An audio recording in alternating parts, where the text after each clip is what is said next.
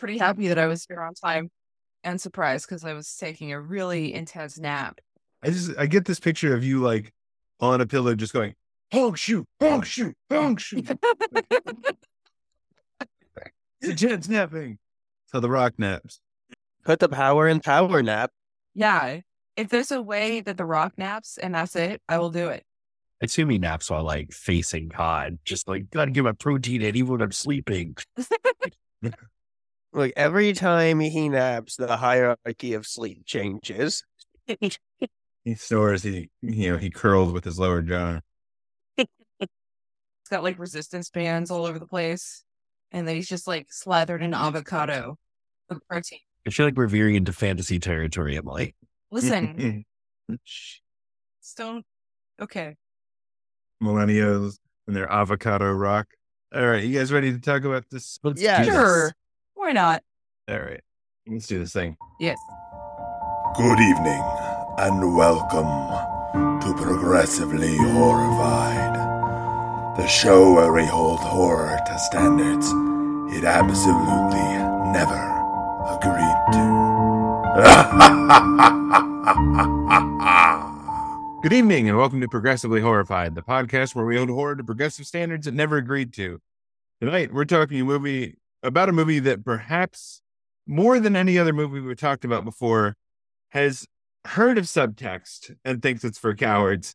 It's time to talk about Tales from the Hood. I am your host, Jeremy Whitley, and with me tonight I have a panel of cin- cinephiles and cenobites. First, they're here to challenge the sexy werewolf, sexy vampire binary. My co-host Ben Kahn. Ben, how are you tonight?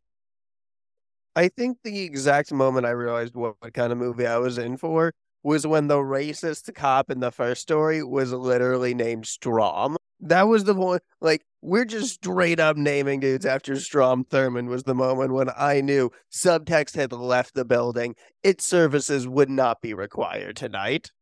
One of the characters is named after Strom Thurmond. One of them is basically Strom Thurmond. Named Duke. Just straight up named David Duke in Just what named- I'm sorry, when did David Duke run for governor? What year was that? 1991. So, like four years after Yeah. David Duke actually runs for governor, they have Duke running for governor. Yeah. Subtlety got told to fucking blow itself and get fucked and die. This movie. This is a movie where straight up Martin Luther King Jesus tells people to get vengeance. and of course, the cinnamon roll of Cenobites, our co-host Emily Martin. How are you tonight, Emily? I'm doing good. I knew what movie I was in for the second that they showed a skeleton with a smoldering cigarette and sunglasses. Great on the title card. Did not expect that skeleton to appear in the film, and he does, and it's it's cool. I, I'm into it. I'm into it. It's a rad skeleton. Yeah, he's, he's very rad. And we have two guests tonight, both of whom are, are friends of the podcast. First, writer, filmmaker, and educator Jay Joseph Jr. Jay, how are you? Good to have you back. Thank you very much for having me back. When I first knew what I was in for this movie was um when you set out the list of movies we're gonna watch because I've seen this. I forget how old I was. I saw it as a little kid. Two other times since then. This will be the fourth time I've seen the movie. and and our, our second guest, my good friend and English educator, Emmanuel Lipscomb. Emmanuel, long time no see. I know, right? Uh, I'm super pumped for this. This movie has everything you could hope for: creepy children, creepy dolls, creepy flying hypodermic needles. It's just lots of good stuff. Yeah, it is. It is full. Oh, that that's my new favorite stand power is syringe kinesis. What's the name of that stand? Who's the mutant showing up to Krakoa, which is like I have mutant, con- I have the mutant power to control syringes, Just just syringes though. just feels- syringes. That feels like an early 2000s X Men story. I gotta That's some, the that's some X-Men. real JoJo power. Is I can only control syringes. It's a it's an image comic situation. Uh, it's it is a thing. So I I do the sure straw to recap this one tonight. It is four and a half stories, so there's a lot to recap, and and also at the same time, not much to recap. It is directed by Rusty Cundieff. It is written by Rusty Cundieff and Darin Scott. It stars a veritable who is who of that guy from that things. There's Clarence Williams III is uh, as close to a main character as this movie has. He, you may know him as Link from the Mod Squad. Uh, we've also got Joe Torry, we've got Corbin Bernsen, David Alan Grier, Paula Jai Parker, Rosalind Cash, Tom Wright, Wings Hauser. There's somebody in this movie that you've seen in another thing, probably three or four of them that you're like, oh, I know him from something. And broken up into four vignettes and a framing story, which sort of ties into the fourth story as well. The framing story is about three extremely straight out of central casting inner city thug types who are here to rob the Simms funeral home. When they knock on the door, they encounter the eccentric mortician played by Clarence Williams III. Oscar. Yeah, he's doing as much. He's doing as much as everybody else in this movie put together. He's really, he's really feeling it. Apparently, this mortician found some drugs hereafter referred to only as the shit that the gangsters want, but he just wants to tell some fun stories about people dying to them. Like this first one about Clarence, a black rookie cop who sees a couple of white cops beating up a black activist and tries to speak up, though ultimately, I guess he trusts these racist cops to deliver this man they've already beaten nearly to death to the hospital while he goes and waits in the other car. That doesn't Clarence, happen. Clarence, Clarence. It's very clear that these guys are okay. They're cool with murder, but Clarence is going to trust them to take this guy to the hospital. Of course, they inject this man with drugs. His name is Martin, and they roll his car into a lake with him inside, killing him. And I guess then Clarence spends a whole year drinking and throwing things at mirrors because there's only one scene here, and then we're told it's a year later as he hears the voice of Martin, the activist, telling him to deliver the bad cops to him. Finally, on the anniversary of Martin's death, Clarence, who has quit the force at some point in the last year, calls the bad cops to Martin's grave, where they proceed to start pissing. As again, not much unsubtlety here. Martin is willing to let one guy piss on his grave, but not two, because when the second cop decides to piss on his grave, he grabs him by the nuts and throws him into the grave. While the other cops plot to kill Clarence in the background. Martin pops up out of the grave and chases the cops on foot and then in their car and then on foot again, murdering one and then crucifying the third one onto a street mural, into a street mural. It's very I was very unclear on how what that method of death was. He also like melts first. Like he King gets turned into paint melt. and then put into the mural. Yeah, he telekinetically needles the guy to an image of the cross on this mural. He melts into the wall and then is in the mural. Just like the Bible. Like in a Velvet Buzzsaw. I guess he got liquefied so he could then be paint to then be a painting of himself on the wall? That doesn't sound right, but I don't know what the fuck happened. Yeah, I think Listen, I think Emily was saying the same thing I was thinking as watching this, which is this is not the first time in this uh, podcast that we have seen somebody be killed by being incorporated into a street mural. Uh, Because we did also watch Velvet Buzzsaw, where that same thing happens to a character. Man, that Um, ruled. And if I had a quarter for every time a dude got died by being incorporated into a mural, That's fifty cents. 50 whole cents. I'd have fifty cents. And I could I could pay for a whole hour of parking for that, depending on the town. I'd say, I'd say not something if you haven't watched Ghostbusters 2 on the podcast.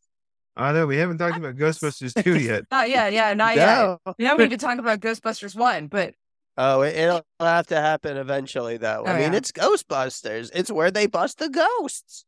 yes. Oh, I- yeah, no, what I I- hear. I'm just saying, uh, uh, killing people by putting them into murals was a very popular thing in the 80s and 90s, apparently.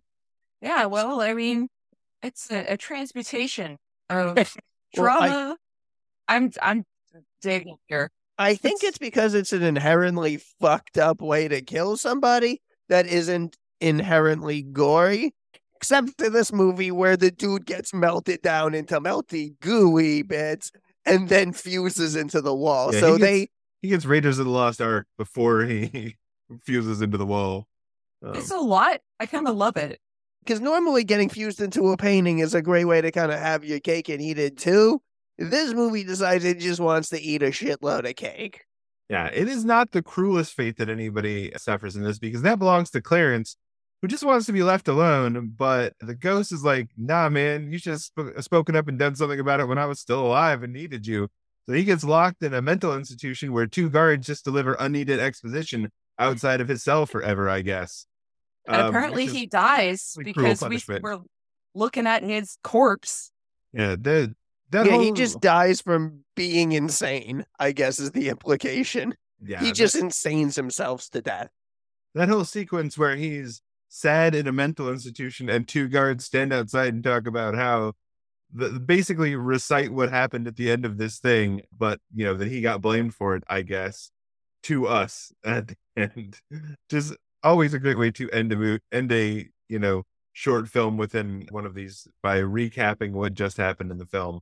Also wild because those deaths, like one guy is underground, crotch first, another dude's like decapitated, and the third guy's a painting. Like, how do you how do you explain Don't this? forget about there was a heart that was still beating in a dude's hand.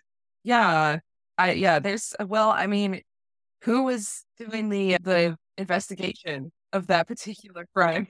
What was that murder trial like where they were like, okay, so Clarence must have dug himself into this other grave so he could then crotch first? Which, mm, from the bleeding, the autopsy indicated was the wound of death. That was the Well, first wound was crotch How do you even go to the, gym to build up that strength to like one arm drag someone into the ground? I mean, I don't know. Once you've got somebody firmly by the nuts, I don't think there's much they can do resistance wise. But the ground I has think it's really more of a grip. I think it's really more of a grip strength exercise. Yeah. Either they're coming, I mean, e- their nuts are coming with I or feel like without they're- them. So that's really their choice. the true artistry of the of the nut grab here, though, because it's not only that he's been grabbed by the nuts, but it's that he's grabbed by the nuts and then he managed to maneuver his whole body to bash his head against the headstone a couple of times, Yes. and then As- drag him under by the nuts. yeah. Fucking as amazing as the all the cathartic violence is, I really like after Strom pees on the grave, just the other cops like reaction, like deadpan, all of a sudden not wanting to be there, reaction of literally just going in the deadpan. Way to go, Strom. That's pretty cool. I do want to Yeah. yeah, I, I, want a disclaimer. This isn't even the craziest fight of the movie yet. Yeah. yeah. Uh, so No. let's let's go on to story number two, which is about a young boy called Walter who is being haunted by a monster in his house who's rattling his door at the beginning. His teacher, who is Rusty Cundieff, the director himself, notices bruises on Walter and asks what the deal is. Walter says he's being attacked by a monster in his home. He's also getting his ass beat by a bully at the school. Walter gets an idea from a classmate to draw things that scare him and then overcome his fear by destroying the pictures. Walter is a little more literal in this, as when he crumples up the picture of his bully from school, he suddenly breaks both the kid's legs and arms as he's going down some stairs. Much to the general teacher's surprise of like, we don't know how he fell down the stairs and managed to break both arms and both legs. It's pretty wild. So the so our teacher rolls up to Walter's house unannounced and find Walter's mom there, hot and hardly dressed. She invites him in. The teacher tells him tells her about this monster and about what Walter's been saying, which causes her to yell at her son and uh, about spreading these monster stories that he's been telling. While the teacher is there, a car horn honks outside. Clearly, everybody tenses up, and we learn that the teacher is very bad at social cues because he does not seem to notice any of this has happened. At which point, David Alan Grier walks in, playing, I guess, the boyfriend of the mom. The relationship is never discussed. He is already cussing and yelling here at the point that he comes in about not coming to the door or coming to his car or whatever. He's clearly abusive from second one on screen. Teacher doesn't seem to notice that either and doesn't realize this guy is obviously the monster from the moment he steps steps in. And then without knowing anything about this guy or his relationship to the kid and why everybody seems to be terrified of him, just starts telling him everything about the kid and this discussion that they've had, which I mean, just to start out with is like get you would get you in all kinds of trouble as a teacher, but well Yes. beyond that is just Yes. bad. David Alan Grier kicks the teacher out and proceeds to absolutely start beating the hell out of Walter and his mom. This is not like Uh, a movie. soap opera abuse, open hand slap fall to the ground thing. This is like he's delivering several punching blows to this woman. Um, this movie has a lot of horrific violence, but what we also get a strange number of is these like open palm like martial arts strikes. Yeah, what was that? He like with tiger that? palmed her. Like Yeah. he tiger palms like surprisingly often in this sequence. Like there's still some just like old fashioned slaps and punches, but like I mean, the there's all of- tiger palm is a surprising frequent weapon in his arsenal. Oh, I Oh, Yeah, I- guess listen, you 80s and 90s call were just like that. We'd all been watching martial arts movies and it was just And Star in our Trek. minds.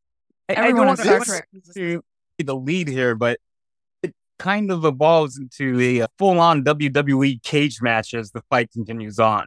Yeah. It's very campy. Yeah, I, mean, I appreciate this one just beginning and immediately delving into with no setup, just full on child on child violence. Yeah. The teacher comes in to, I guess, help or stop this, and he To do proceeds to also get his nothing. ass beat. It's it's Like he he also just straight up gets his ass beat by this guy. Finally, yeah, this Walter. is quite the role for the director to put himself in. Just the like ineffectual teacher who gets his ass just handed to him. yeah, by by noted comic actor David Alan Grier. Like, Right? you know, I'm not saying that you can't take David Alan Grier seriously, but like that's an interesting choice as well. So Walter finally saves them all by finding this picture of the monster that he's drawn and folding it sharply across the arms and legs, causing David Alan Grier's arms and legs to bend at unnatural angles and for him to collapse in on himself. And then he sort of twists the whole paper and causes his whole body to twist up. And they go ahead and cap this off by having the mom step on it with her heels and blood gush out of it. There's a very like interesting framing of all this with the there's a very step on me vibe from this, which is a little bit uncomfortable. But finally, Well, do we want to start talking I- I about the mom? He's his performance there while he's getting because he comes in and he's like this very serious, you know, type, and he initially plays the role with like a quiet rage, I think.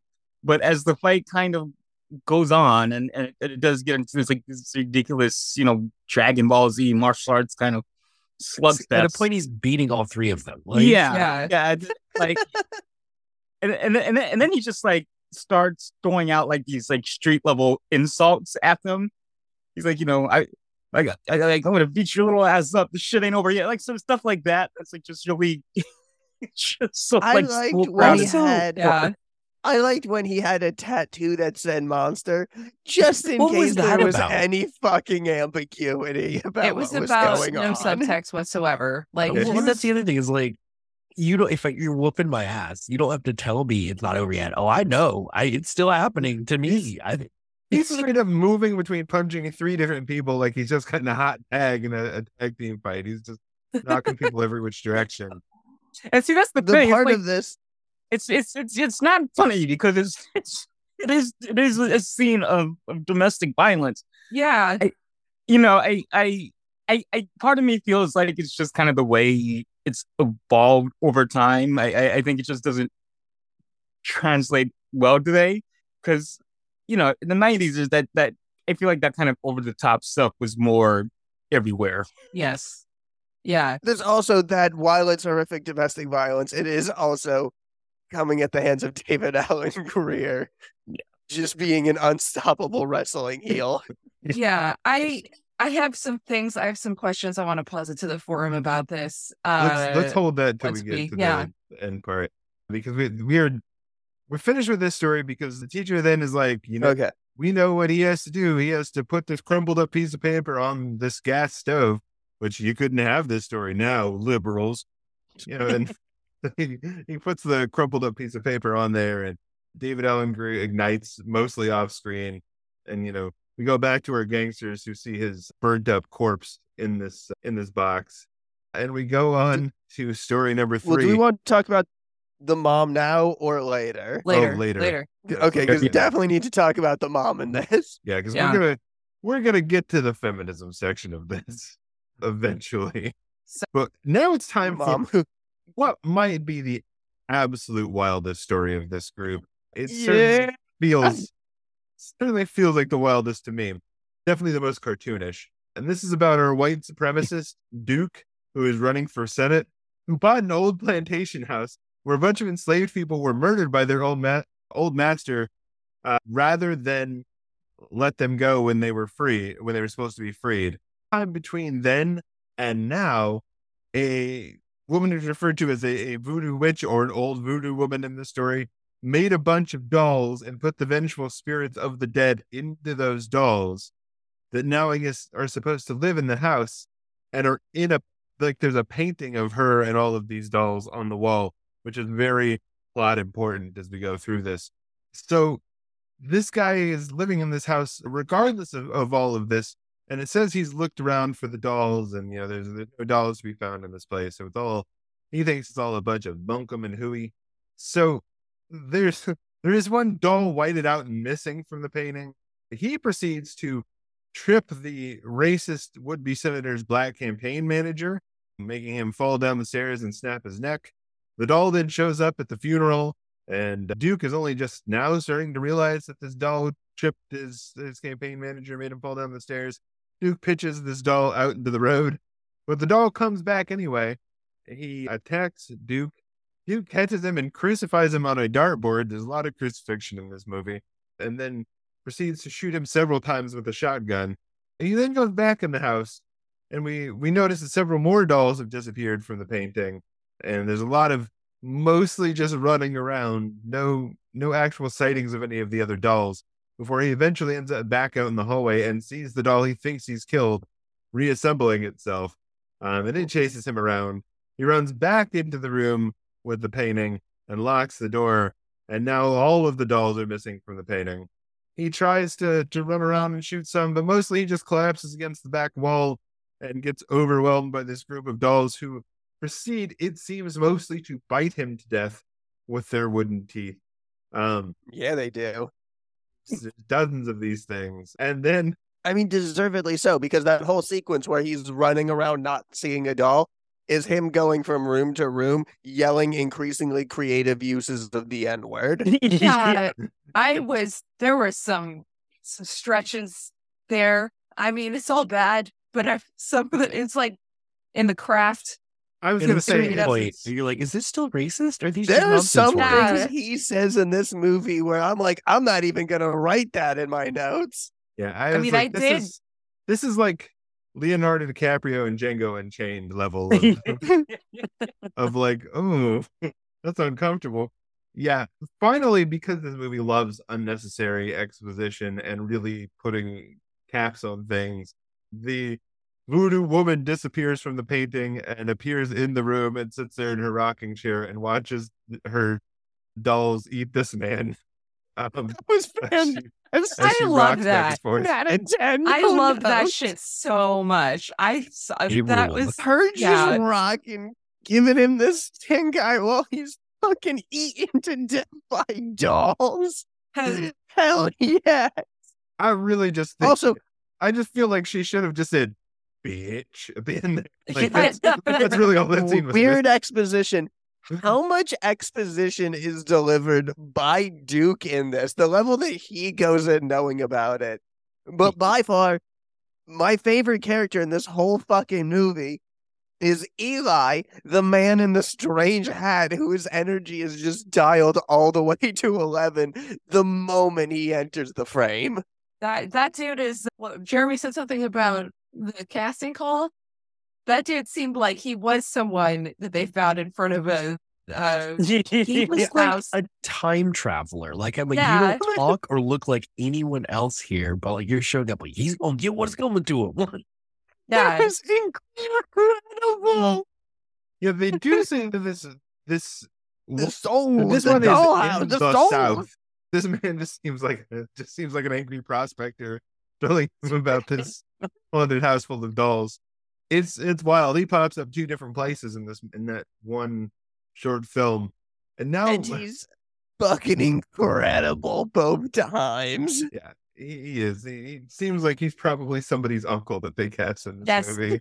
he doesn't even really get i don't think you even really get like a full-on shot of his face there's a lot of like the back or side of him as he's yelling at people And this leads us to our fourth of these stories, which does interact with the fr- like, which does interact with the frame story at the end. And this short film could just be called "What About Black on Black Crime?" Or a Clockwork Black. Yeah. I I I, was- I had like Yeah. the exact same thought when I was watching it. It's like you know, Yeah. it's just like, well, we had to get to that eventually. Yeah, I don't Yeah. know. Honestly, if this once is he Rusty- shows Rusty up- Cundieff's idea, or this just sounds like it might have been a white producer's note that they're just like, "What about you make one about how it's wrong how black people do some bad things to each other too?" it's like, when he comes out and they're like tying him down, especially on the crotch. I have my notes. Are we watching a sex crime happening? Yes. Also, that is Yeah. like directly from a Nine Inch Nails video. Like that shit Well, is like direct. Like there's there's a lot of like Nine Inch Nailsy shit going on there. I'm here for it. And like the this, it's also like Hellraiser 2. Like they're in the fucking asylum from Hellraiser 2. There's a lot of fetishy shit about that. Like the but well- also like just wardrobing. Like I saw his, he's got like these like black dynamite, boxy brown sideburns, but also with this stinful Painted on. K above it. I mean, on what is happening? The What- keys shaved into his hair. Holy I don't shit. know how to explain to my barber to reproduce that haircut. Like, could you Yeah, cut my hair very short and then paint sideburns onto my face? Because that is literally what's going on there. I mean, okay, so this is like we go back to the mortuary and they see another body, and the three gangsters immediately recognize this dead body as a guy that they say they've just seen around town, but they seem very spooked to see his body here. The mortician tells a story about this guy. Now he shot a bunch of other people and then got in a shootout with a group of three shadowed characters in this who, you know, shoot him and then are cornering him, but then are he's ultimately saved at the last minute by police intervention. Which so many even, cops. yeah, like the even most cops ever. even he hangs a, a lampshade on as it's happening in the movie. So this guy, whose name is Crazy K, spends his first years in prison, I guess, between scenes, only for a, a doctor with white dreads, who is played by Rosalind Cash, to offer to get him out scot free if he participates successfully in a behavioral modification experiment. Naturally, he agrees. Of course, we think it's going to be a Clockwork Orange thing it is sort of a clockwork orange thing. But they start with him getting locked in a, a cage next to a very vocal, scary white supremacist who has all the white supremacy tattoos. He's, he's the Pokemon collector of white supremacy tattoos. He's got to get them all. Don't ever say that. Gotta hate them all. Nazi mon. No. it feels like he walked straight out of American History X to be in this movie. Yeah. Yeah, he was very American History X. He's taken several turns through American History X just to get all of these tattoos. You know, he's been in the green room. You know, You went for like the Nazi tattoo punch card where it's like nine hate symbols and your tenth is free. Yeah, so they they tie K to a platform and then specifically crank, I guess I don't know, I don't know what you would call it, a wedge, a crank onto his nuts very specifically. It's Um, like a C clamp. It's like the bottom end of a C clamp. It's yeah, a they- nut they screw. I C-clamp don't. his Well, and also, I'm not a doctor, but the like the stickers usually go on your chest, not on your nipples. Like, Yeah, right on his nipples. This is the most. Well, I gotta say, when he first comes in, my first thought was like, okay, yes, I would also like to be tied up and taken to the like the leather short skirt laboratory. I know that all of the nurses in their crazy like sci-fi leather outfits.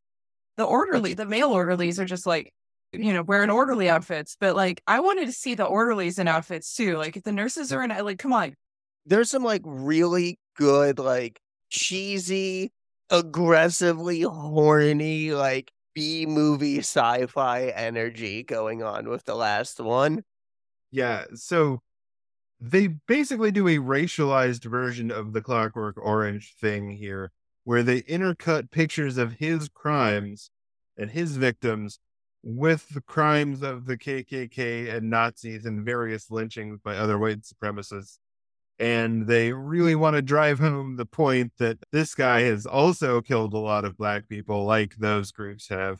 And now it's time for him to go into sensory deprivation, which is usually done in a tank.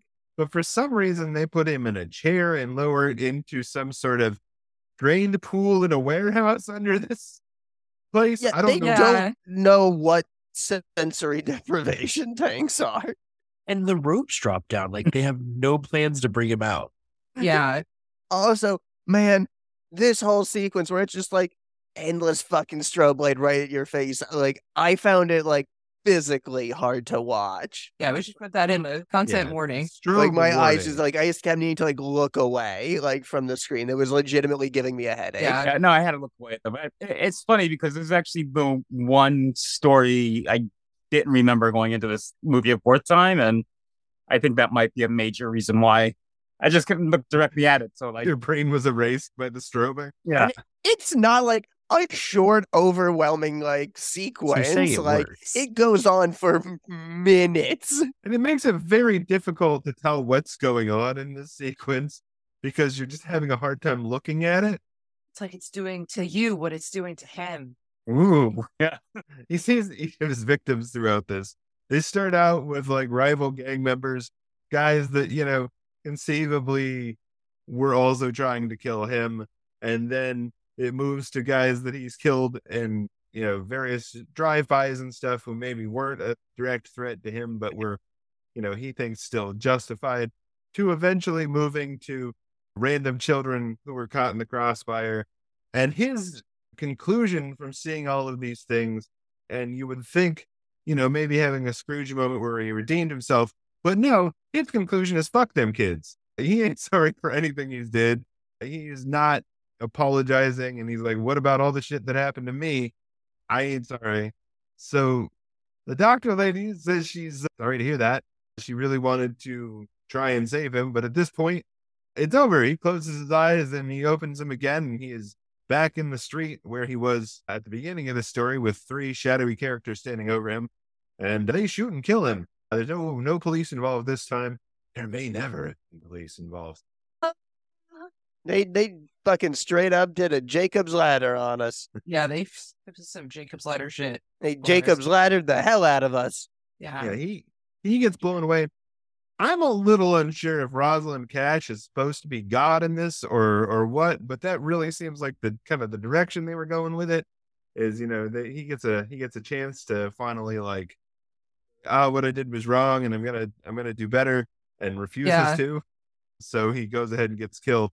What's that? These three formerly shadowy figures are actually the three guys from our frame tale. They're onto the mortician. He told them this story to fuck with them, they're sure. And now they want the shit immediately, or they're going to kill him, or possibly end they're going to kill him. Um, and he says, Sure, it's down here in the basement. It's in these caskets. Where else would it be? And takes him to the caskets. And oh no, they open the caskets and they're actually full of bodies, but they're the bodies of them, dead. They're these gangsters that are dead. And the mortician, Twilight Zone. the mortician's eyes start glowing and their guns turn red hot and they fall on the ground. And he's not actually a mortician, he's the devil. And this is What? hell. And he says this, but that's not enough for him to say this. That reveals too subtle. So before their eyes, he morphs into the giant horny devil, and the funeral home falls away around him, and there's giant pits of fire. Rah, it's hell. The end, obviously. But then they all start like fucking- Harlem shaking in the fire. it's so Yeah. Clarence Williams with that reveal fucking brings it. He sure does. I It's one of my favorite endings. It's great. So Jay was talking about how like he's seen this like four times or what have you. I've never seen this to my knowledge. I remember this reveal. I remember this scene exactly. Like as soon as it started, I was like, I've seen this. I don't know how that happened. if it's like a, I wandered into the room when my parents were watching it kind of thing, but like, I distinctly remember this reveal. It's it's probably like one the the most shared scene from this movie. yeah. It did know. not be. Yeah, Just, and- again, I mean- no subtext. This Right. is hell. I mean, it very Like- clearly, like this is the the character that Tony Todd was like had in mind when he's the Final Destination version of this character, who's not the devil, but has some creepy th- knowledge and abilities, and is, is Yeah. doing basically this same act. the the wildest part is that they used the split between this actor's teeth to like have a God. early '90s CGI light. tone. Yes. Um, Oh my god, that fucking tongue. it's That was like fucking 2D anime drawn on flash. an- I don't even know what the fuck that was. It was it was laser level special CGI, but it was like Speaking to Tony Todd, Rogue Cop Revelation feels almost like a short story pitch deck for the candy for like the most recent Candyman film. Yeah, a Yeah. little bit, a little True. bit. Yeah, Candyman was a vengeful Martin Luther King Jr. Yes. Yes. yeah. Which where's that movie? I mean, it's a little sad. I feel like at this Just point, little you know what? I feel like that'd be a hell of a fucking thing to have to bring to Coretta Scott and be like, "Hey, do we got the green light on to, for, for production on this or what?" wait, is that what our friend Martin is about? Sure. I was telling you this before the film, but there are actually two sequels to Tales from the Hood. Yes. That's a wild sentence. Yeah, there are two sequels. The second one's a bit of a trip as well. And they do the same thing where, like, Emmett Till comes back as a vengeful spirit. Into this. And- Oh, Yeah. yeah, this because because because in a in Rogue Cop Re- Re- Revelation they give him some name like Morehouse or something. He was generally representative of Right. Martin Morehouse. yeah. Yes. But in the second movie, Martin just- Ezekiel Morehouse is I think what it was. Oh my god. Yeah. i- i- in the second movie, it's just straight up Emmett Till. It's like Amazing. I love that this. I love that this franchise somehow finds a way to get less subtle as it goes on. I I appreciate this movie being like a TV Tales from the Crypt that is, you know, just so straightforward. Like I I you know, we talk about how this movie has no subtlety and I can appreciate that. I mean, uh, the the, the moral quandaries of each that's are sort of the crux of each episode, I guess, are you know, They're not that deep. It's you know, yeah. it's domestic abuse. It's you know, police brutality. It's Just general racism. explicitly a racist yelling, "You won't get reparations." Right. yeah. corrupt, corrupt politicians in general, especially you know in the post Reagan era. Uh, yeah. Yeah, Yeah, the whole you know, it's very in your face as to what real world evil each one is supposed to be about. So I do want to ask what everybody's favorite one of these is, or even just like a Oh, favorite definitely performance is. KKK comeuppance. Yeah. Without Hundred question. percent. I mean, it's a Jews get a shout out in that one. Come on, how can it not be my favorite? They're like black and Jewish groups hate this guy. I'm like, hey, there we are. I I think that one's also my favorite. I do like the idea of the kid, like the idea of the kid being able to crumple up people Yeah. as drawings. Like I like that idea. Like that's the thing that I like about the movie that I appreciate about it is it's like this Twilight Zone situation where they're like, what if? And it's a Right. sentence. And then they make a, a vignette about it. And you know, there's the Twilight Zone existed for however mm-hmm. long just doing that. And I feel mm-hmm. like, you know, there were other things we can explore from like different voices. And I think this movie does that. But so the I, I got a little confused with the bit about Walter because I thought it was Walter initially that he was talking about in the in the coffin, but I think it was actually the the stepdad or Oh, yeah. boyfriend or Yeah, yeah. the boyfriend. he's all burnt up. I figured it wasn't. It couldn't have been Walter because I'm Yeah. like, that feels too dark to just be like a child's corpse in there. Yeah. So any day, one day he Yeah. accidentally crumpled himself, and this is where we are. Yeah, they don't show who it is at first, but all of the guys react as if they've seen something real Yeah. fucked up. And then, you know, at the end we see sort of the the boyfriend's charred bones sticking out of the yeah. Also, Coffin. I mean, I know while he is a fucking ridiculous racist monster, Corbin Bernsen is kind of ridiculously fun to follow. Yeah. He really does Like sell he, it. he puts in a pretty like really enjoyable performance. And I mean he's this this is all comics cartoon writing. Like it's all very like I think, you know, it's for young people because all you know how straightforward these stories are. You were dead on with the Crypt Keeper reference. Like in the beginning when they go up to and the funeral home and the door opens, I kind of flat out just expected the crypt keeper to like show up like in the funeral home. I think the funeral director is so much be- like I love the funeral funeral director as Oh, he's great. so much. Like putting his lit cigar in his pocket. it's so good. when he's not as self aware as the crypt keeper is, right? We don't get all of those puns and like Yeah. looking at the camera. He's just like, I'm weird and creepy, and I'm gonna continue to be so. I mean, he's the devil. He doesn't have to overdo it, you know? Yeah, he does. He's got some subtlety in that regard, I guess. I think my favorite tiny detail in one of these is in the one with Walter. And it's in the beginning when the other kids are just like beating the crap out of him. And there's like one fucking white girl, like super blonde white girl who somehow got into Yes. the school and she's in the background and she is just snarling out for blood, rooting for this fight going on. Yeah, she's like the first one to notice it and all that. Too. She like runs Yes. over and she just Yeah. can't wait. There's just one little blonde girl in this fucking school and she is like here for Yeah. blood. He grew up to work at a Waffle House. Bless. The the the doll episode I thought was the most compelling and it also introduced the more like the most complex dynamic of the film for me, which was the campaign manager and the politician. Yeah. Because like the the campaign manager doing his whole like example speech and him being like, God, I'm a rowdy too much, and like all this kind of stuff. Like I really wanted to know more about that character before he fell down the stairs. Right.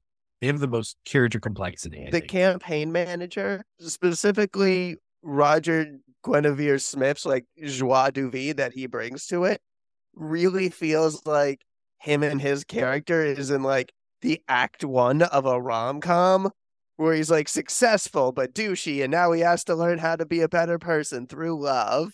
Too bad that doll snapped his neck. And it's gonna like end with him quitting the racist candidate. But instead, he just falls down the stairs and dies. I, I- well, here's the thing. I, I think actually because when I was watching that story, I was thinking initially that's where the story was going to go because I had distinctly remembered that, but I have recalled afterwards that does end up being a thing in the second movie, whereas it, Okay. As the as, as the Emmett Till story, not the same actors, but it follows like the same course of where you have this, you know, black politician willing to, you know, throw a bunch of black people under the bus to make sure this white guy gets elected, and and it follows really from that person's perspective. So it feels like there's a natural kind of civil rights movement Scrooge, like Ebenezer Scrooge story to be told. You will be visited by the ghost of Martin Luther King Jr. days, past, present, and future. Yeah, like that- that's that's quite literally what happened. He's visited like by the spirits of all these past black activists, and they're judging him. Like you know, you know, try to set it up as oh, you'll be visited by like the ghost of the civil rights movement, but it's the same. Like that's that's Boy, what day is it? Why, is Martin Luther King Day, sir. It's so damn. that's the soul in everyone. No, I no, no. It's gotta, a it's gotta be We Shall Overcome. Oh, there we go. I saw a version of Christmas Carol this year at a local theater in Atlanta that set it in 2000 so they could have it deal with the AIDS crisis. And they had Ebenezer Scrooge called Ben the Scrooge, and that really threw me off. Oh, yeah, choices were fucking made. I'm curious, yeah, but yeah, like I don't think this movie, as as much as that situation was, you know, had potential. I don't think this movie was the place to explore it. I gotta say, I I think the doll one is by far the dumbest of them. But Corbin Bernsen's like cartoonish racist character yelling as he's getting into the car, going, What? Can't we all just get along? Loved it. Like- Loved it so You much. Is- You didn't ask which was the best, you asked which was our favorite. Yeah. Like I I feel like that one is incredibly you dumb. know how but often dumbest and favorite are the exact same fucking thing for me. You know what I'm about.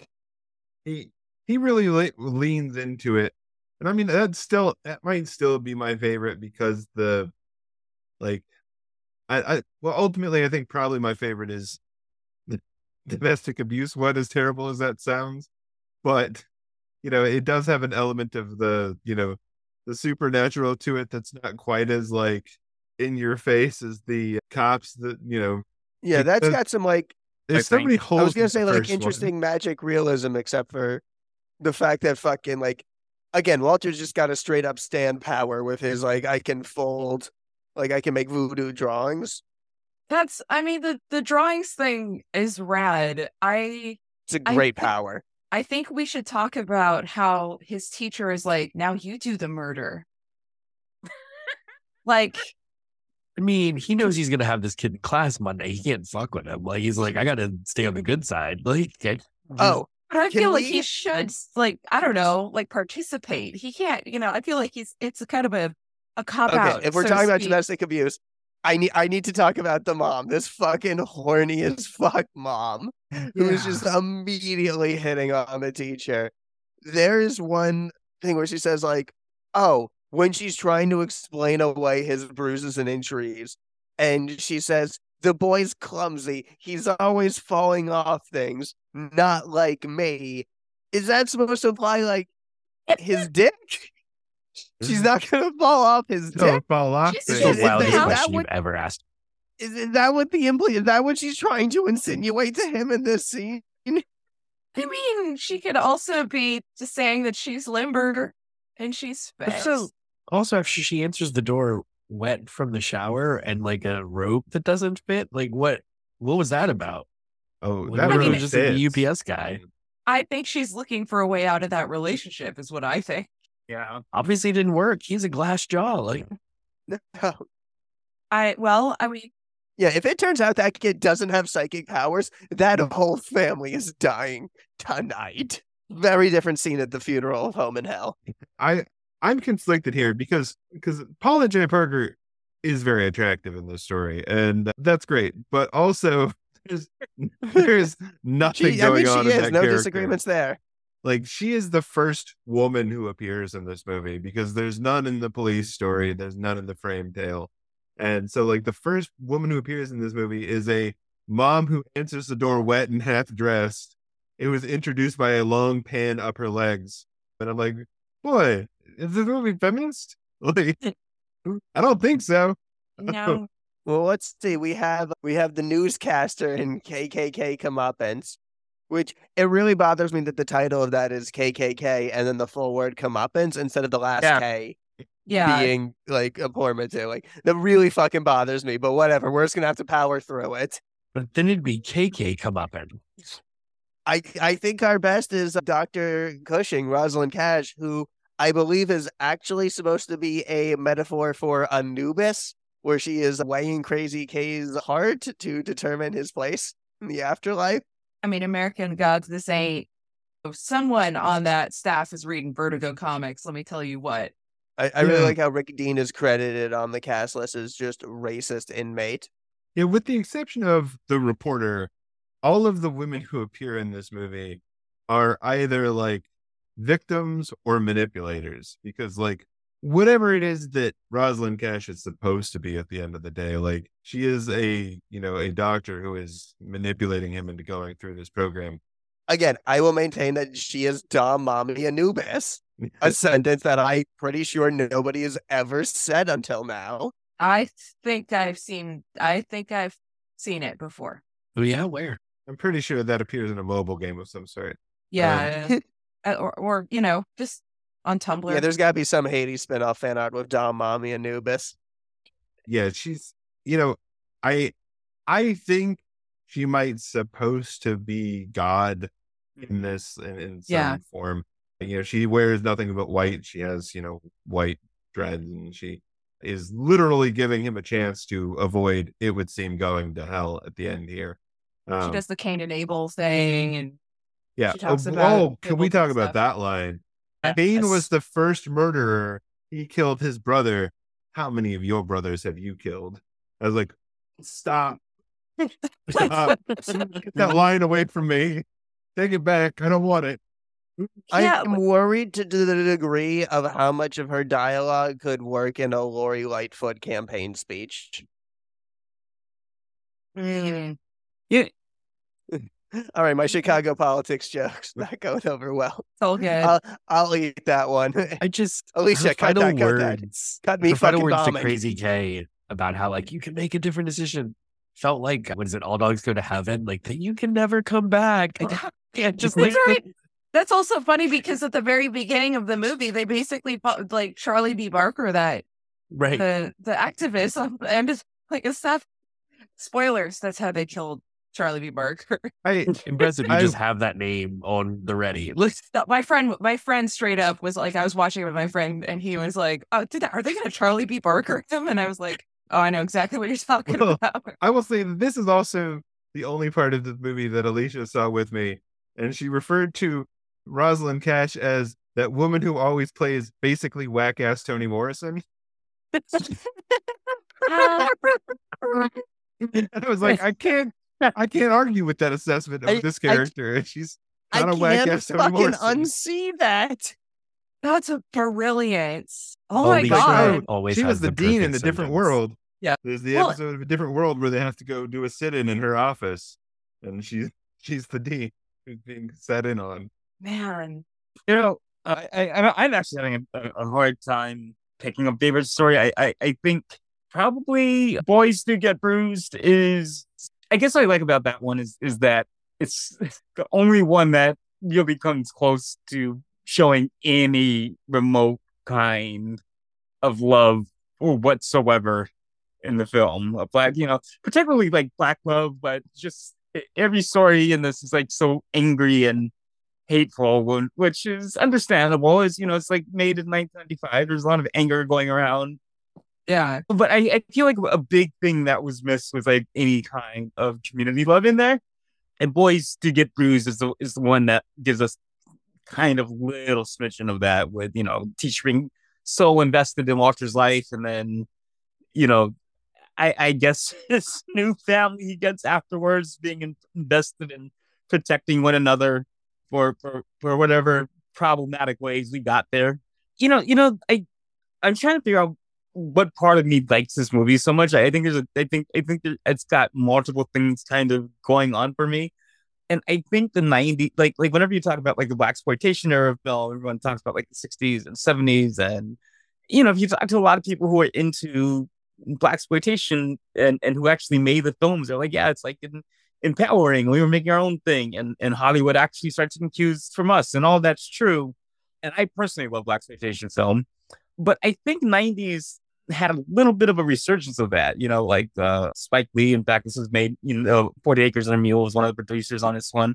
You know, and like- and and in the '90s, we had a lot of black folk again going out there, and kind of like doing their own thing and doing their own takes of things. And just for the longest time, it doesn't seem it, it seems like you know it seems so weird today, but for the longest time, Tales from the Hood was one of the very few black car movies we had gotten made by black people.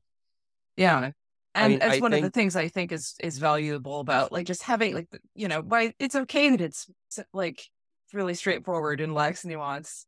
You know, I don't need it to Yeah. to be anything more than just like, you know, the the Twilight Zone written with black voices.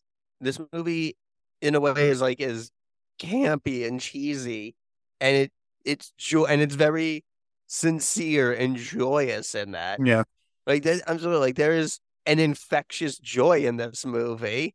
Like yes, it's a horror, but it's like fun horror. Like there's wild performances, and it's so unsubtle yet Yeah. so clear, and everything's just effective. And I don't know, it just seems like everyone's just enjoying themselves, and like the effects are fun, and and everything is just there's a like there's just a level of inventiveness and creativity. I mean, you know, zombies ripping dudes into to graves dick first. Yeah. Great like KKK leaders getting like eaten to death like by dolls, like dudes getting like folded into like human origami. Like there's just a level of creativity and fun on display that I think you just can't help but get swept away in with this movie. But Absolutely. it is fun to watch all that happen with black voices and black faces, right? Like it's a product of Yeah. its era, but Yeah.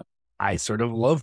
Like, I mean, this is again my familiarity with David Alan Grier is in Living Color, which is a contemporary of this movie, and so to go from this to that is wild, but to see that he had that range is fantastic, right? Yeah. Yeah.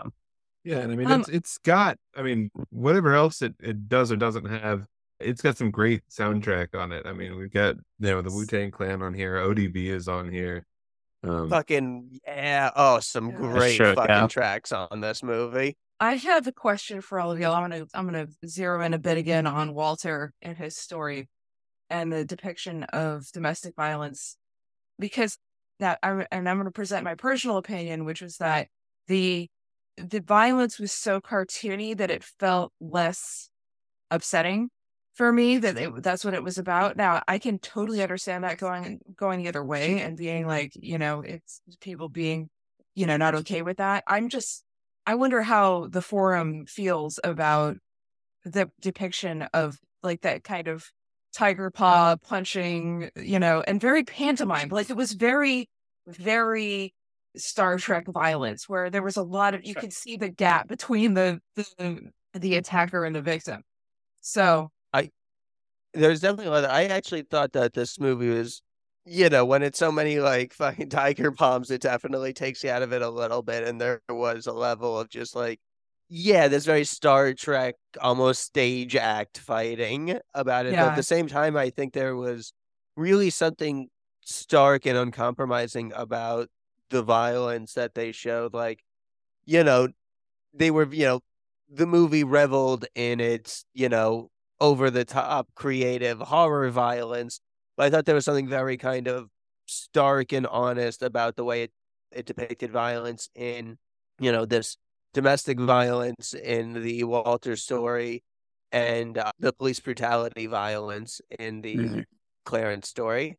I thought were both depicted with, you know, pretty unspe, you know, as much as they were able, you know, like real, you know, a degree of realism that I did think made it, you know, effectively upsetting to watch. I thought too, just this is one of the few places I think the movie is making an intentional choice not to be nuanced. They don't want the subtlety. I know a lot of times it felt like this sort of got away from them. They were just being sort of bombastic, but I grew up getting spanked, right? And like Yeah. it's un- it was understood to be spanked with a belt. Like that was sort of how it worked. And I think part of the tiger palms and like the closed fist punching is the no, this is actually like this is clearly abuse. There is no well, you know, it just like it's intended to be very clear that he's a bad guy and this is unacceptable, and you know, there's no wiggle room there, so to speak. yeah, So I, I, I- I don't want to lean too much on the crutch that oh this is you know made in the '90s and it's definitely a product of the time. But I'm going to say two things here. I think first off, eh, that was just kind of a popular thing to do back then, like in that in Mhm. that period of time. Like yeah, any movie you watch, this is going to be like martial arts. they kind Yeah. of jammed in there, you know, whether it fit or action or not and I, I but i think you know i think that once again this this is i mean not not that this is like the first ever attempt at realistically trying to portray domestic violence but you know we had we had a we had a we have a couple of different movies like that maybe really starting truly from the 60s and 70s and going onwards but people mostly stayed away from that kind of stuff and i would Yeah. say even before that time period, we were exiting a time period where domestic violence is just straight up played for laughs. You know, if a guy smacks a woman, oh, it's hilarious. You know, she had that coming. You know, oh, he, he shut her up. That's real masculinity there. Oh, how how, how funny.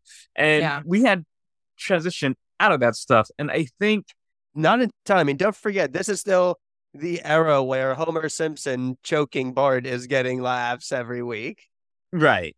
Right. Well, look, I, I, I think. I, well, here's the, here's the thing. I, I, I think that if you look at the lead up to it, right, the, the lead up to to the fight, Mhm. I think that was a sincere attempt to show what domestic violence feels like.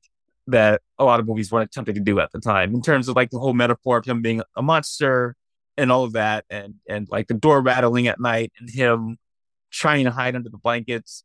It worked.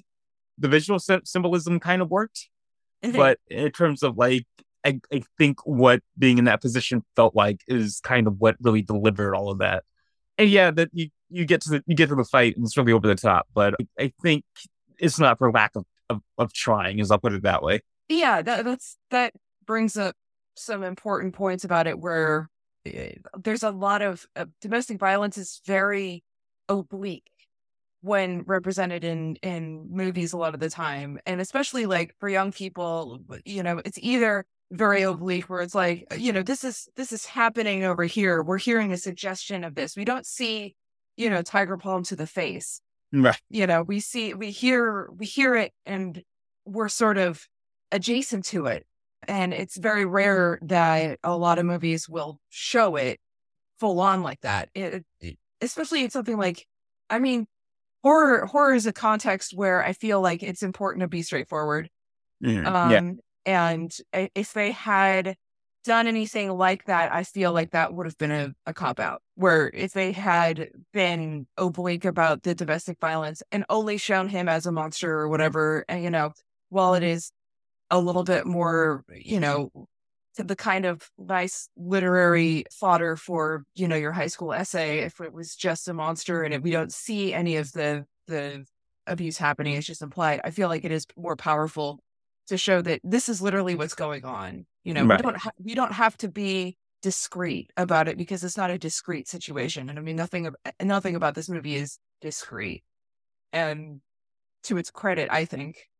Mm. because it's the kind of movie i mean it's a comic book it's uh, you know this is this is the kind of these these are the ways that you know as a teen i learned about a lot of stuff is through comic books and through you know this kind of like a lot of the the the fiction that was referential to real world horrors was very straightforward like this Yeah.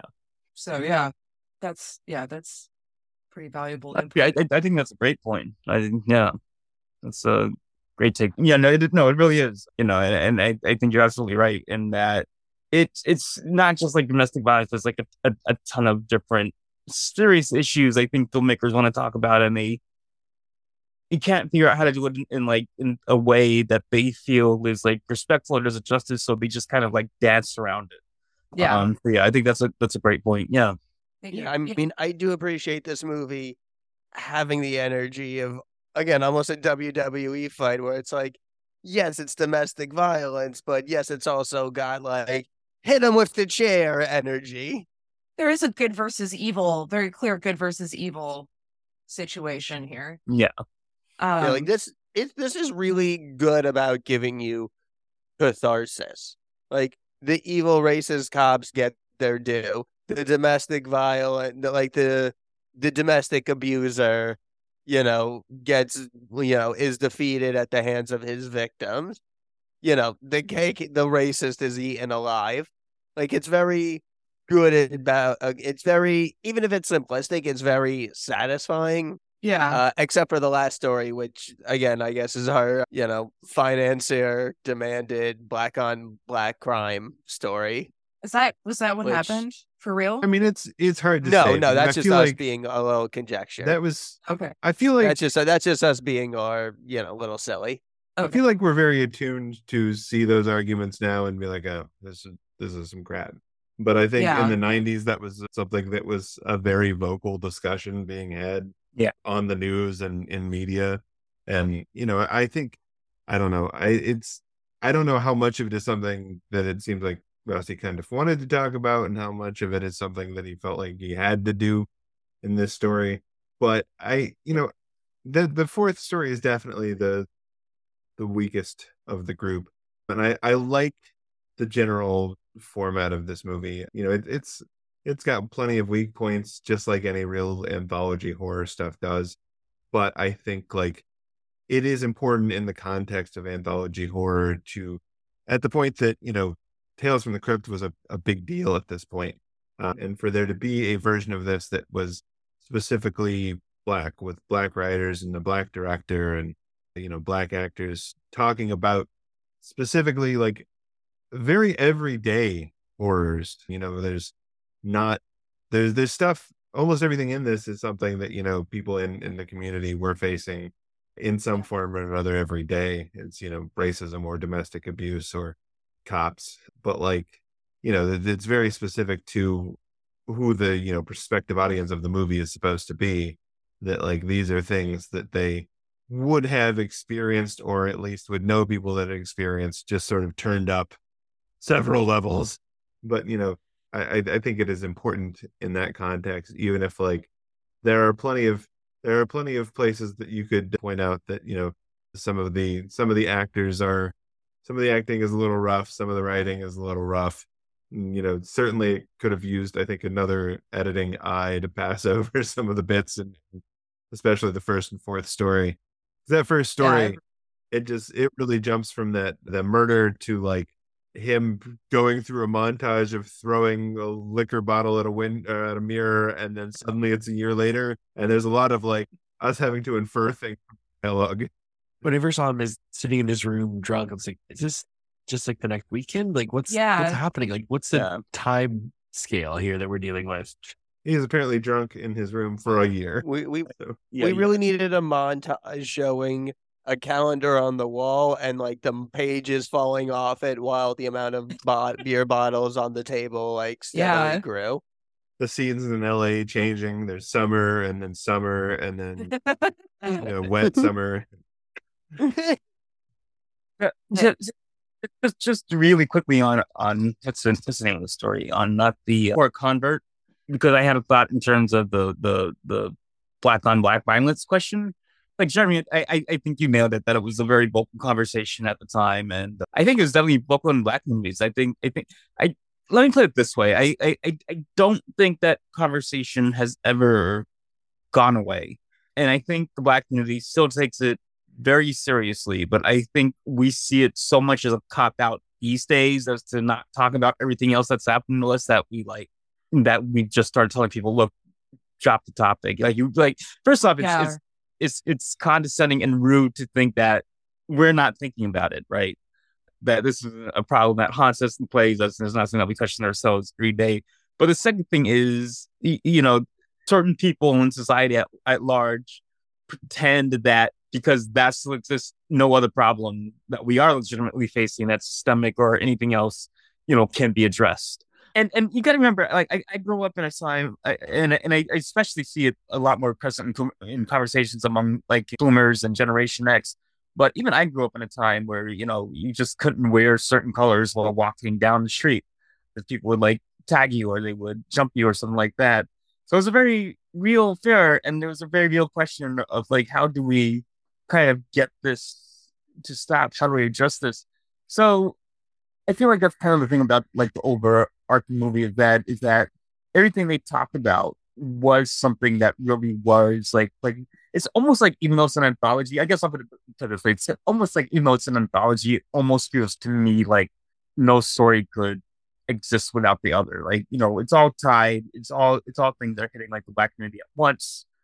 Uh and this the, the movie really tries to like touch on all of them.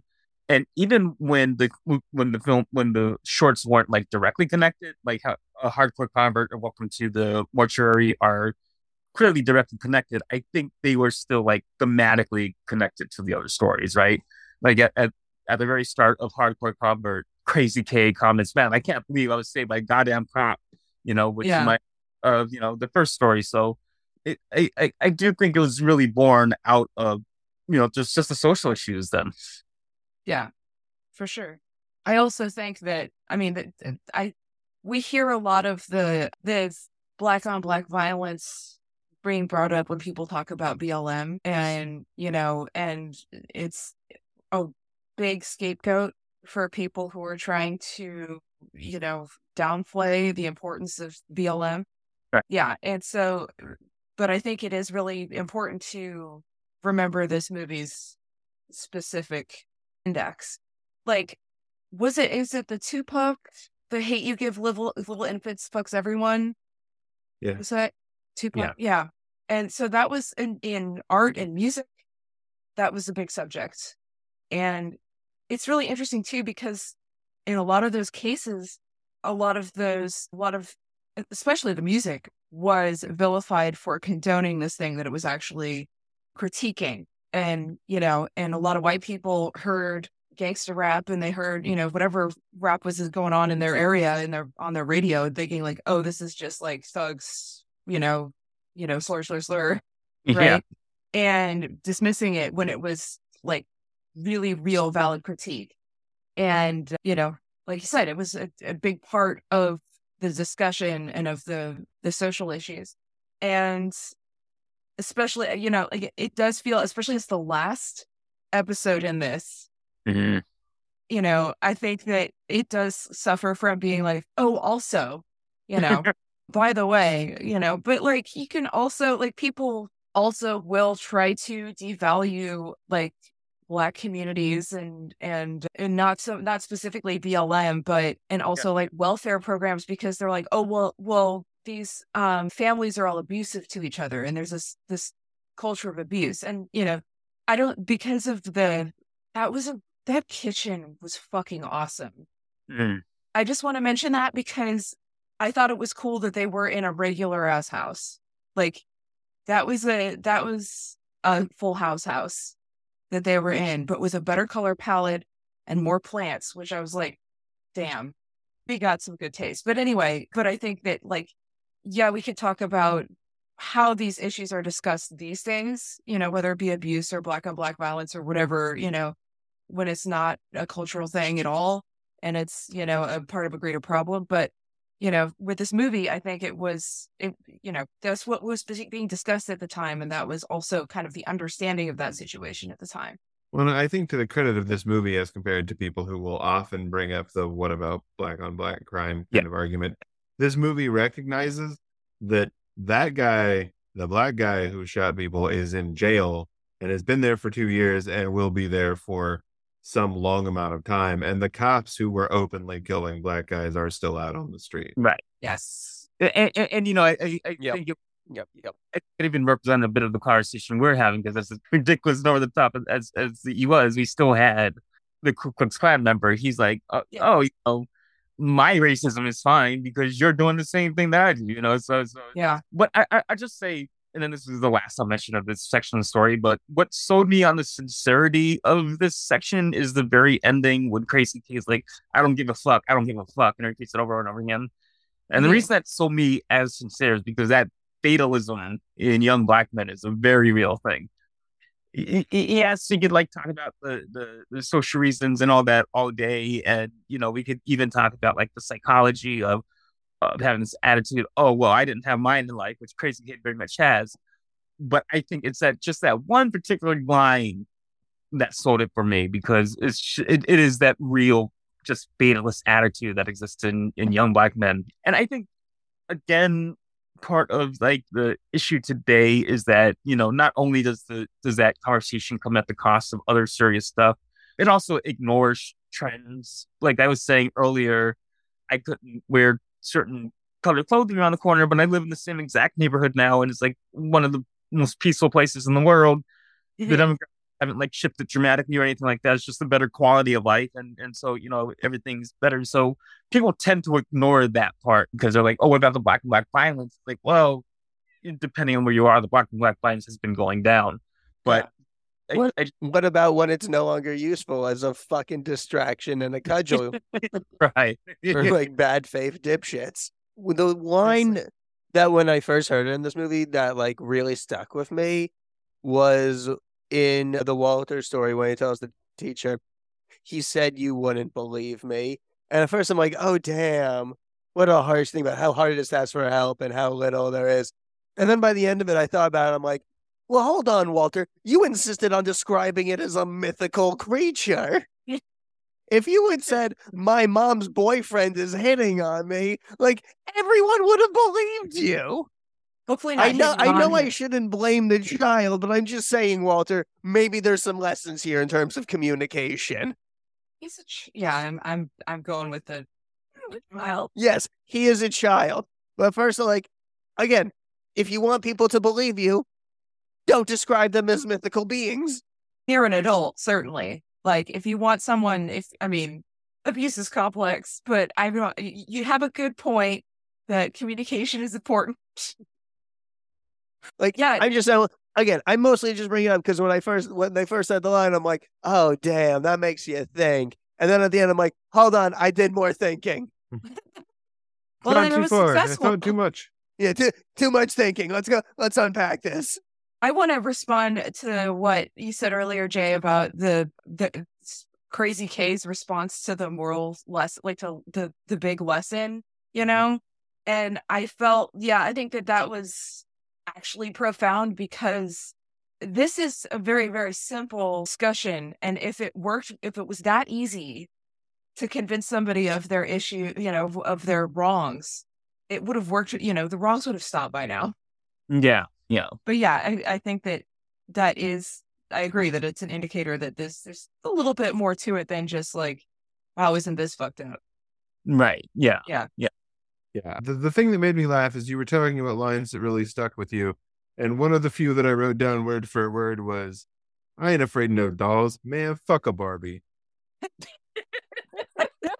That was was that one of the ones from like what is it? But Bulldog Stack and Ball. Yeah. Yeah. After they So hear my the story favorites- about the about Duke being killed by by dolls, he says he's not afraid of any dolls. Man, fuck a Barbie. I just love that the at the beginning of the story, in the frame narrative, they're talking about walking into the funeral home. And It's like, well, what if like a dead guy like comes in, he's like, if a dead motherfucker come fucking with you, you kill it. In my notes, I have how sway, like it's already dead. Let's Yeah, like, and then he says that, and he's like, it's like refried beans. If, why don't you fry it right the first time? so The real don't have to irony is that they're dead the whole time. That yeah, and like this place does look evil as shit. yeah. For real. Yeah, and I'm like, I don't know which. I know it wasn't. I couldn't remember which one was Stack or Ball. I know that I know which one was Bulldog, but I, the guy in the plaid seemed to have a lot of sense, and he was like, he was like actually being there, like being the character instead of like a cartoon character. He's like, I don't know, you guys, and mm-hmm. everyone else like, yeah, let's get him.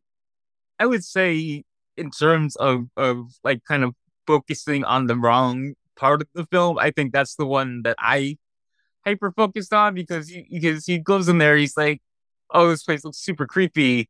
I don't think we should go in." But by the reveal at the end, I'm like, "Well, was he going to go home?" I don't think that's the way it works. Maybe he just spends Yeah. eternity going about his business, like running errands and whatnot. So I guess when, you know, you're doing your like going through the tunnel of your life and all the metaphorical shit that happens, you know, as you're like processing death, don't go in the creepy ass house. I'm going to Kubila's house. Yeah, You if Exactly. never go like- in the creepy house. Yeah. If it looks evil as shit, maybe it's You know, I do have to say the one thing that does bother me a little bit is that I feel like the morality shifts a little bit throughout this movie, in that like Crazy K is offered every opportunity to change his trajectory at the end, and they're like, nah, eh, like he's already dead for all intents and purposes at this point, and our our you know as presumably God characters is giving him a chance to like change his ways, but Clarence doesn't get in a three on one fight with three white cops and and they're like nah fuck you you're cursed forever yeah. because like yeah, no. 'cause that, that Clarence scene is deserved like he justice. is kind of dumb to think that they were just going to take that that dude to the hospital but also what was he gonna do was he gonna like Right? throw down with all three of these guys in the middle of That's very fair. Yeah, he's a rookie cop on the like new to the force, and these three fucking like white supremacy cops his are partner, Ethan beating the shit. and, uh, Yeah, we've, we've been like, I mean, not, not not only like three right supremacy cops, they had like the entire drug network. They weren't alone in that. They were, Yeah. No. oh, it's the entire precinct. They had that ready to go. Like this is not the first person they've made disappear. Which is This why was yeah, they had a standard operating procedure. it was so simple for them to like lay it all on Claire. It's like I know that one guy got his head cut off and one guy was pulled into a grave dig first. But, you know, with that department looking into the crime, I think that a lot of those details were just kind of Yeah, I also want to meet the cop who wrote this and was like, so Clarence just this normal dude. Then ripped and like with his bare hands ripped through the top and then just pulled off a human's head using only a stripe. Like, "Uh, look, man, I'm a, I'm union. Like I got a pension going. Let's just get this paperwork like over with and get to lunch. And then later, a man walks into an office and he's like, Scully, you're not going to believe this. Oh, it's super wanna what happened to me. What happened here, boys? He stuffed that man inside the painting. Please close. We got him. I do want to see the X Files episode where they're investigating this crime. where they're like, wait a minute, what happened? And like, you know, Mulder is like going to the clock mural and being like, hmm, He's like white guy. Yeah, That was mean, a- I- it's a wild image too. I don't know. I, I I do want to say we talked a little bit about the lack of feminism in this movie. It's Yeah. pretty bad. There's Yeah. you know there are only really you know there's the reporter and then basically two two black women characters. One yeah, of whom yeah, is no, a it's bad. one of whom is a, a victim who flirts with this teacher she has only met seconds before, and the other one is I don't know maybe God, but super manipulative, horrible God. Definitely an old, definitely Old Testament God. yeah, Old Testament for God. sure. God Yeah. really Yeah, likes to put a clamp on your big nuts. Old Testament energy on this God. Yeah. Yeah, there's there's a man. I, I wish I cannot remember the direct quote, but there is um a really good documentary on the Black Panther Party called "Vanguards of a Revo- of the Revolution," Mhm. and there's a line like it, it basically takes you through the entire four year history of the Black Panthers, and it basically talks about how the women took over the leadership of the Black Panther Party. And there's a line in there, something about while the Black Panthers were focused on initially black separatists, but then they changed to like black unity and looking, giving black people the same rights. And then they joined like they founded the Rainbow Coalition, and you know they're about unity among races. But the women in the party felt like they had never quite reached that place where they really embraced like feminism until it was the women that were forced to take over the party because you know all the men were in prison. And there's like some line in there like you know we were able to like heighten the the revolution, but we weren't able to you know get them to revolutionary heaven or whatever it is. And I really I'm, I'm really sorry for like butchering the quote because it's a really poignant quote, but it does like address that kind of I guess having a blind side when it comes to like you know women's rights and especially rights for black women. I guess in the struggle, you would say. Mhm. Yeah, because e- even in you know the story that is about abuse, her abuse is almost secondary. Like it is about the abuse of the child, and she is also getting hit. You know, Yeah. she's, she's Yeah. not the main character of this story by any stretch.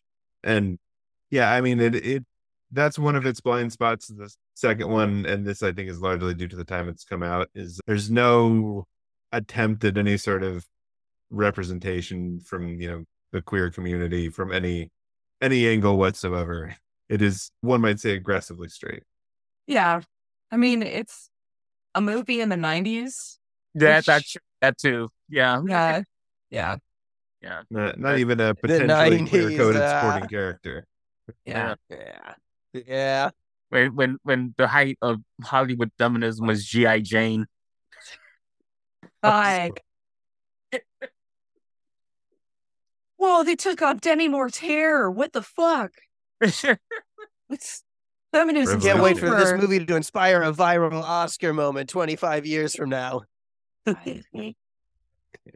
Oh, god damn it. I didn't even think about that. It's funny because I was also thinking about how oh, Fucking imagine being Chris Rock of all the things he's joked about in his career, and that a G.I. Jane joke is what gets him like physically attacked. I, I, I, I think I think Emily and I were on the same page because we were just thinking that like that, that was like that was like the big deal that oh she shaded up her hair but how horrible it was, you know it's like yeah, that role was yeah. I will say also Jada Pinkett Smith is better like feminist character in Demon Knight, the Tales of the Crypt movie, which is Yeah, Demon Knight. That Which, movie's FYI, amazing. definitely my recommendation. If I you like this this movie, like- watch fucking Demon Knight.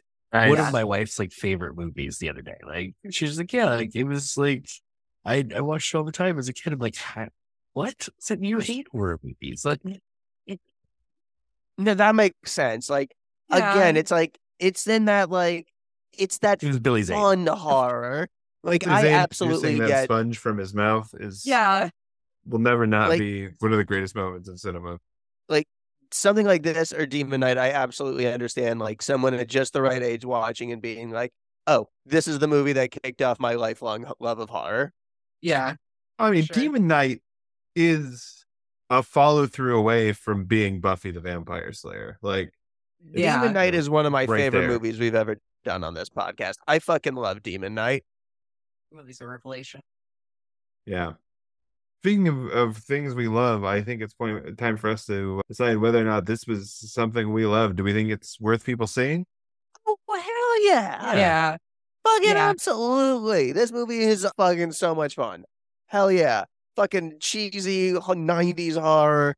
And this Yeah, movie, well, also if you No follow no follow up. Didn't know how to end that. Just I guess just dot dot dot. Watch it. Period. I was just thinking, like, as I was a kid in the 90s, and so parts of this are familiar, and many of these touchstones don't escape me, but it is like a neat little time capsule. So I think it's fun for watching in that sense, too. it is it is sort of weird in that it is a movie that is in some ways meant to be taken so seriously but to enjoy it you can't really take it that seriously because like there are elements of this that you're like all right that's very 90s all right like there's there's a lot of you know those those first couple minutes of our you know three gangsters sort of on the doorstep chit chatting about whatever before they go in this place I was like, I was almost like, "Ah, I don't know about this, guys. I might, might, out, might ollie out of this one. But then, you know, once, once, once the mortician pops up, you can't look away. I, So, that's a, Oh yeah, he's fucking magnetic.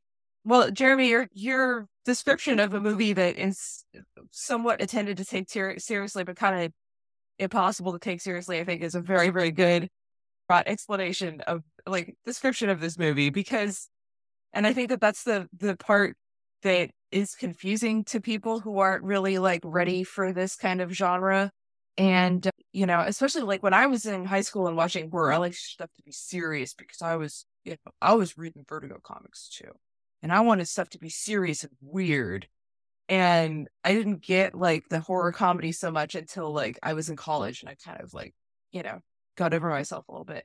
Yeah, But it's, it is tough because you have to be like, oh yeah, police brutality is a very serious and important problem. And especially at this Mm. point, it was like something very much on people's mind. Not that it's Yeah. not now, but like, you know, it was very active at that point. And it's just like, yes, that is a serious problem. What is happening to this character is very serious. Now he does rise from the dead by grabbing a man by the nuts and pulling him underground, and he does This is crucify mo- another man with syringes and turn him into a painting. This is a movie that wants you to both emotionally understand the horror and bru- of police brutality, and also appreciate the fine comedy of a man receiving grievous, grievous damage to his nutsack. I, yes. I mean, But this movie is the equivalent So of it's a watching- real emotional complexity line. It's very, very ancient Greek in that kind of way. It's the equivalent of watching any performance by Danny Trejo. Really, like Yeah. it's like he's deadly serious, and that man is scary, but also he's pretty funny. Okay. Yes. And I, it's part of that. Like, I think it's why the horror movies like this and, and like fun horror that actually discusses serious shit is important. Just like how comics will, yeah, comics have to reduce these serious issues, but it does help understanding a little bit. Like, as Yeah. long as you're not expecting this to be nuanced, which it isn't, you know, like it's, it's just like, you can't critique this like it is a New York Times or not New York, like a New Yorker article that delves into the, you know, whatever. Like it's it's comic book violence and com and like horror fun. And you know, I think that being more serious, uh, you know, I think it's important to also talk about serious things in a little bit more of a casual way in certain circles. You know, as long as everybody's down because otherwise it's going to be like the domestic violence, you know, oh, we don't talk about it, or the, you know, the why, you know, just presenting somebody with this comparison of you've killed your friends and innocent people and you know and you may have killed the same number of black people as this white supremacist i don't think that that's the case but i feel like that's a yeah i think that's hyperbolic but you know i i feel like those are I totally lost my train of thought. Holy shit. Grabbing Discussing serious things and without the gravitas. There Yeah, goes no, the yeah. thought. I'm so sorry. I was just thinking so much about everything all at once. I went into a different dimension. But yeah, I think that that, that it's We Right, know and it- we love Yeah. Thank you so much. Thank you, everybody. No, I think it's important that we start the discussion somewhere. And it's also important that we have the discussion on different uh media and like in different situations. Like, you know, X Men talked about a lot. The X Men was oblique about it because you know, it wasn't like Power Man, right? But X Men was was like, you know, racism sucks. yeah. But it was also like, but what instead if if race it was like a human like s- Homo X Xavier's or whatever. That's that's a totally different story. You're my favorite person. Really? Racism sucks, but Homo Xavier's. I'm Is just that talking where we about how they're like a different a different species. What, what if instead of black people, they were they were attractive teenage white people with superpowers? Then wouldn't racism suck, right? That, isn't that what what mutants are called? Homo Xavier's? No. Yep, Homo nailed it. No sapien notes. superior, I thought. You killing Yes. it. Oh, I love that. Homo sapiens superior. Although Homo Xavier's, I think, is my favorite Zenshin. They didn't Uh, get their like I think that binomial was an un- taxonomy name until Professor X came on the scene. It's like you could call them Homo Xavier's. I'm just saying. Look, Yeah. I think that's an underground punk band, the Homo Xaviers. Now, uh, well, Homo Xavier's, who, when you create your band, just you don't need to pay us. This is your this is yours. It has already you're good. existed just by you saying the words. Yeah. you do have So- to subscribe to the Patreon though. Yes. Yeah. No. Please, Yeah. and also just give us a shout out. That's all my. That's all I ask. It's Is this a real band? I thought this was a fictional band within the X Men universe. Are we talking through like dimensions? I'm What not- is yes. happening in this episode? I told you I was traveling dimensions. Are we That's still couldn't talking say- about Tales from the Hood? Fucking what's going on? I'm saying it's important to talk about racism directly, and then Homo Xavier's the band. When you form, once you hear this episode and form your band with this name, give us a shout out. That's all I ask. Form like a Voltron of gay Xaviers.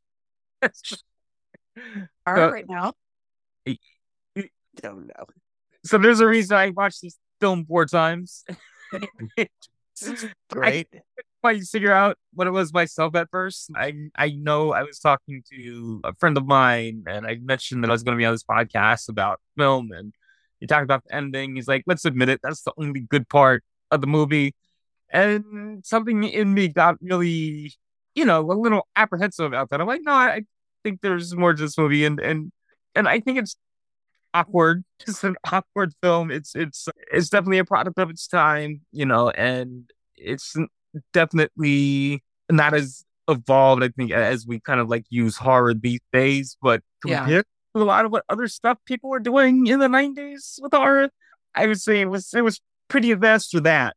And you know, I, I think I think I think your film history is important, even when it's when it's for something you know for a genre that maybe isn't quite as respected. And uh, even though I personally think horror should be respected more, but it, it- it's it's it's good to have like this kind of tidbit of, of film history. I, I I think it's if nothing else, you know, everyone will get something out of it, even if you don't walk away with like kind of lessons of race and this is how kind of the the the diaspora was in America at the time. You'll still come away with something entertaining. You know, de- it's definitely won't fail to entertain you. I don't think. Yeah, I mean, I, I think the biggest problem with it, other than sort of lack of female characters, is the the very it, it's like the '90s gang equivalent of like Rusty kind of really writing like "Hello, fellow kids." This script every time that the, the gangsters are on screen, it's just like, oh, okay, This is- yeah. this is what they sound like. But I, I guess on that front, what would we recommend people check out from you know from here? Jay, what what do you have to recommend? So I would actually recommend two films and, and probably back to back can. My my first one is Sweet Sweetback's Baadasssss Song. It's you know the first it's what kind of kicked off the blaxploitation movement, and then as a supplement to, to that, I would recommend the 2003 autobiographical drama called Baadasssss that was done by you know Mario Van Peebles and based on kind of his experiences in childhood growing up around that set. Because I, I, I feel like that gives you a real quick and dirty, you know, look at what it was to kind of like uh, be black and a filmmaker and not having any kind of resources Hollywood was interested in giving you at the time, and maybe seeing how other movies then came out of that, not only in the blaxploitation era, but also like in the height of the '90s when you had all this stuff like, you know, Menace II Society and, you know, Tales from the Hood and just everything else. Those are my two recommendations. Nice. Awesome. Emmanuel, what have you got? I always struggle with this and try to think of other things. And so what I came up with this week, looking at a lot of this, how it's built around the stories surrounding these bodies and how each are almost like lessons to the frame narrative. I was thinking of Jason Reynolds' Long Way Down. It's a YA novel. A kid's older brother gets shot and killed, and he wants to get revenge. And so he finds his brother's weapon, gets on the elevator. But at each floor of the elevator, folks from his past who are now dead get on and try and counsel him. And so it's kind of an interesting narrative where the frame is the travel down this elevator and how it takes so long to get there. But you have all of these different tangential stories dealing with gun violence and dealing with violence in the inner city. So, and it's Jason Reynolds. And so it's just, it's great. Mm. Yeah, That sounds good. Especially with the elevator, those are especially terrifying to me. So Yeah. My mom are said, yeah, special. she's like, the trust box. I don't want to go in the trust box. I don't trust it. Well, well, what what do you trust, Emily? What what do you want to recommend? I I was thinking a lot about the various parts of the first season of American Gods. There's some really good stuff there. And in terms of like the coming to America, there's a really great sequence. Every part with Anansi is really great. And the Anubis, there's there's an actual Anubis in that one. But and uh, the story of the I think the story of the main character. But yeah, the the only the first season though, the second season kind of gets off track. But and I'm enjoying Cabinet of Curiosities, which is another great anthology, which is the Guillermo del Toro Cabinet of Curiosities. I've mentioned that. What I really want to recommend is that if you are a fan, you if you want to watch this movie and you want a good pairing for this movie to learn how a great filmmaker came into his own, just watch Key and Peele because this movie Yeah.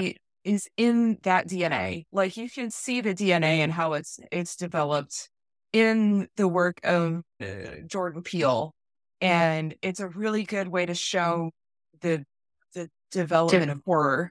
And if you don't want to just watch horror noir and you want to really get into it, that's you know your homework is to watch that and Key and Peele and you know and then horror noir and then all the Jordan Peele stuff.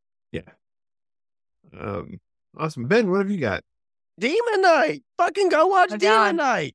Do, do watch Demon Knight. We do recommend that, and then listen to our episode on it because we did a whole episode on it. Yeah. It's great. Give us downloads, five stars. Fuck it. Whatever engagements and shit are good. I don't know. We don't have advertisers. We're really funny in that episode. I mean, we're we're funny at every episode. It's a good episode. but that episode, you like, if you just need some infectious laughter, listen to that episode and watch the movie. Yeah, what I want to recommend is I mean, we talked quite a bit about horror noir, the documentary. That is obviously something people should watch. They do talk about this film as well as several of the other films we've mentioned as we've been going through this. They did last year release a horror noir anthology movie series as well. It is very much like this in that it is uneven. There are some pretty good short films and there are some less great short films. Some that have, you know, conceptual merit and some that you're like, I, I don't know how this ended up in here. But you know, it's it's got some real good stuff and it's got some, you know, newer directors and writers in there. And they are all, you know, black writers and directors telling horror stories. So if that is what you come to Tales from the Hood looking for, then you can find more of it there and, you know, much more recent by about 20 years, almost, almost 30, getting up there. But yeah, that is, that's what I'd recommend you check out. So that's a, a lot of good recommendations from folks here. That's going to do it for us. Jay, can you let people know where they can find you and find out more about your work online?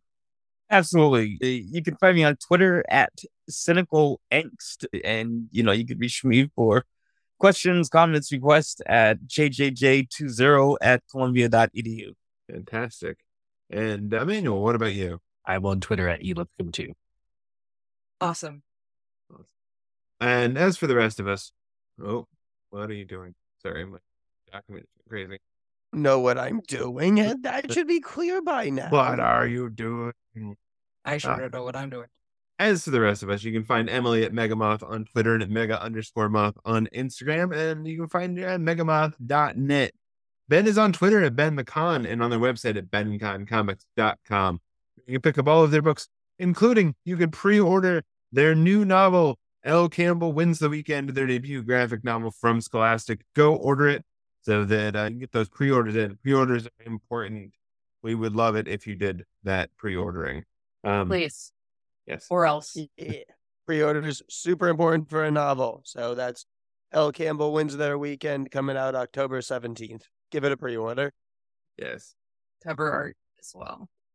Yes, the, the cover art is on on Ben's Twitter right now. It's it's fantastic. Um, and finally, for me, you can find me on Twitter and Instagram at jroma58 and on my website at jeremywhitley.com.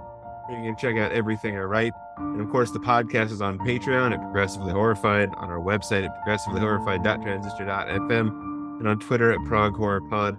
We would love to hear from you, and we would love to get in contact with you. And we would love for you to leave us reviews of this podcast. Five star reviews help us find more listeners, help us get out there to a wider audience. Thanks again to Jay and Emmanuel for joining us, guys. It was a great time of really uh, talking to you guys about this one. Always Thank you to be for here. having me. Yeah, having us, and I enjoyed it because I, I, I legitimately have some love for Tales from the Hood. And I'm, I'm, I know we do now too. And uh, thanks as always to Ben and Emily, and thank you to all of you for listening. And until next time, stay horrified.